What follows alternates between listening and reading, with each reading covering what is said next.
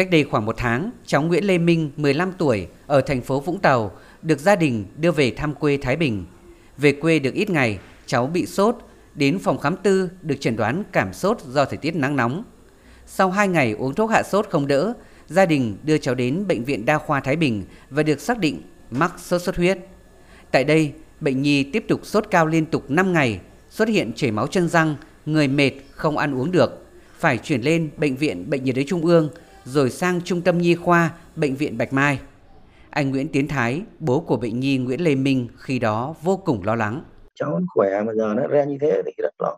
Nhưng mà đến Bạch Mai thì hướng dẫn làm thủ tục eo cái là xong. Mình cũng rất là yên tâm với không khí khẩn trương. Các cái y bác sĩ rồi điều dưỡng ao ao ao đến máy móc vây quanh tức là cái không khí rất khẩn trương.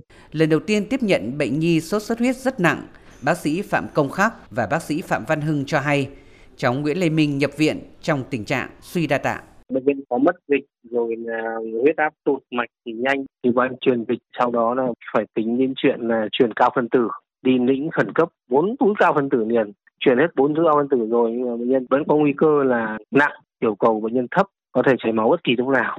Những cái ca nặng như này thì chưa gặp bao giờ. Suy gan nặng rồi rối loạn đông máu nặng nữa cơ.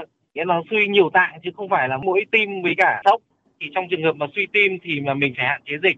Nhưng mà sốc do sốt xuất huyết thì nó thoát hết tương có nghĩa là dịch trong lòng mạch thiếu rất nhiều. Vẫn phải tiếp tục truyền dịch và truyền cao phân tử. Tuy nhiên là cái mức độ dịch truyền sẽ không như cái phát đồ chung của bộ y tế đâu mà nó sẽ giảm đi. Chỉ khoảng tầm 1 phần 2, 2 phần 3 thôi. Đồng thời là phải ờ, thêm các thuốc trợ tim tăng cường chức năng co bóp của cơ tim liều cao và vận mạch liều cao. Trong quá trình điều trị một số lần bệnh nhi rơi vào tình trạng đe dọa tử vong nhưng được các y bác sĩ theo sát và can thiệp kịp thời.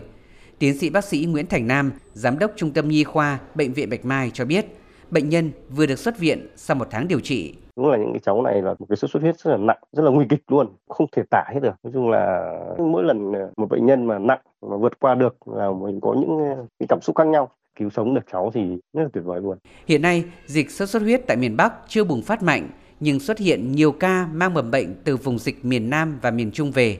Trong đó không ít bệnh nhân được chẩn đoán muộn, biến chứng nặng. Do vậy, khi đi từ vùng dịch về, nếu bị sốt cao, cần nghĩ ngay đến nguy cơ bị sốt xuất huyết. Nếu mũi đốt người bị bệnh sốt xuất huyết, sau đó lại đốt người khỏe mạnh, thì sẽ truyền virus cho người lành qua vết đốt, gây lây lan dịch.